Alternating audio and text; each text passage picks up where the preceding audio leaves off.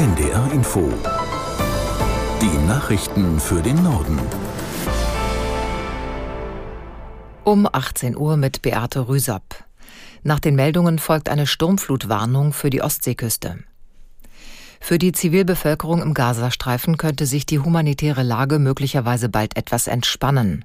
Die israelische Regierung hat offenbar zugestimmt, dass Hilfsgüter aus Ägypten in das Küstengebiet geliefert werden. Aus der NDR Nachrichtenredaktion Felix Tenbaum. Es scheint, als hätte die Krisendiplomatie, die unter anderem US-Präsident Biden und Bundeskanzler Scholz in den vergangenen Stunden und Tagen betrieben haben, zumindest teilweise Erfolg gehabt. Israels Regierung teilte mit, sie werde die Hilfslieferungen nicht behindern.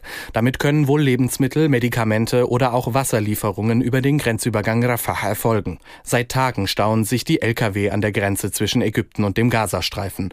Dort warten Hunderttausende auf die dringend nötige und teilweise lebenswichtige Versorgung, die seit seit dem terroristischen Hamas-Angriff auf Israel in Gaza blockiert ist. Mehrere arabische Länder machen Israel für den Beschuss eines Krankenhauses im Gazastreifen verantwortlich. Das israelische Militär weist die Anschuldigungen zurück und wirft der palästinensischen Terrorgruppe Islamischer Dschihad vor, dass eine ihrer Raketen die Explosion selbst verursacht habe.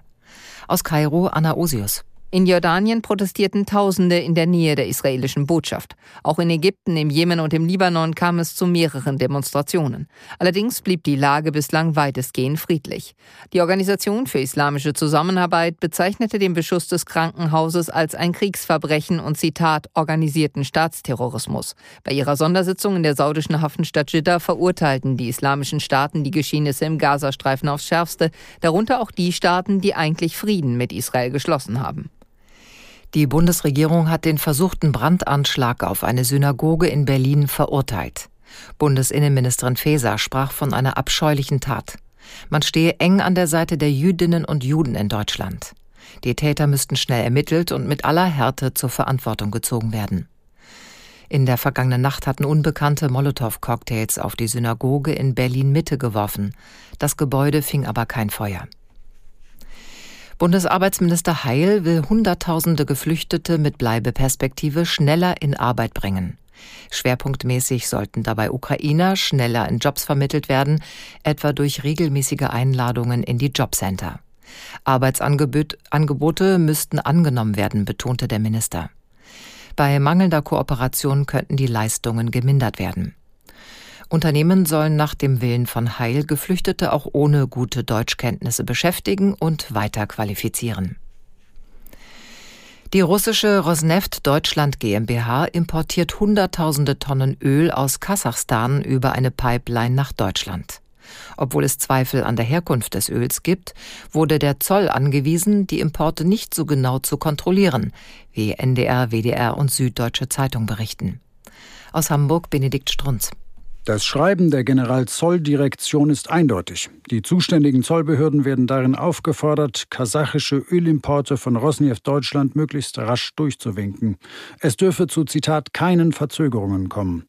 Nach Informationen von NDR, WDR und SZ hat dieser Vorgang im Zoll selbst für Verärgerung gesorgt.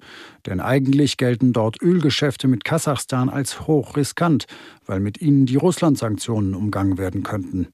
Rosneft Deutschland steht derzeit unter Treuhandverwaltung.